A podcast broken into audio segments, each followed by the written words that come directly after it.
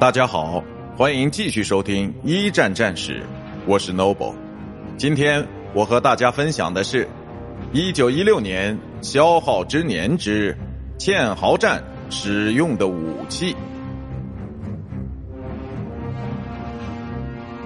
堑壕战的发展，对作战技巧和武器装备都提出了全新的要求。堑壕战里使用的武器一般都比较适合于短程攻击，最具代表性的就是手榴弹和早期的半自动机关枪。经过一段时间的实战后，人们发现使用常规武器根本就无法有效的肃清敌方战壕里的有生力量。换句话说，要想在堑壕战里占到便宜，就必须开发出一种适合这种战斗形式的专用武器。这种武器不能像一般的野战炮那么笨重，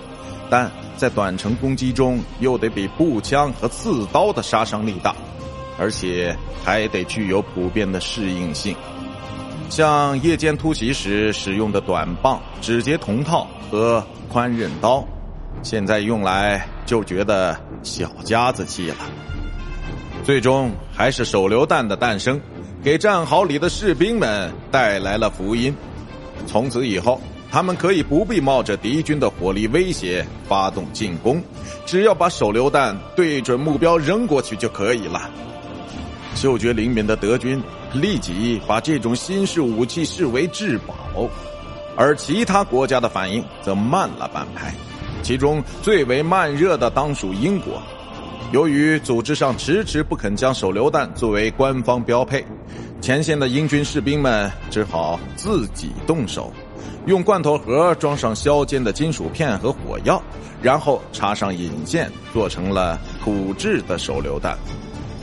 在第一次世界大战中出现的手榴弹，光是正式的型号就有很多。其中最为成功的，除了德国的木柄式手榴弹之外，俗称菠萝的英国米尔斯手榴弹也颇受协约国和德国的欢迎。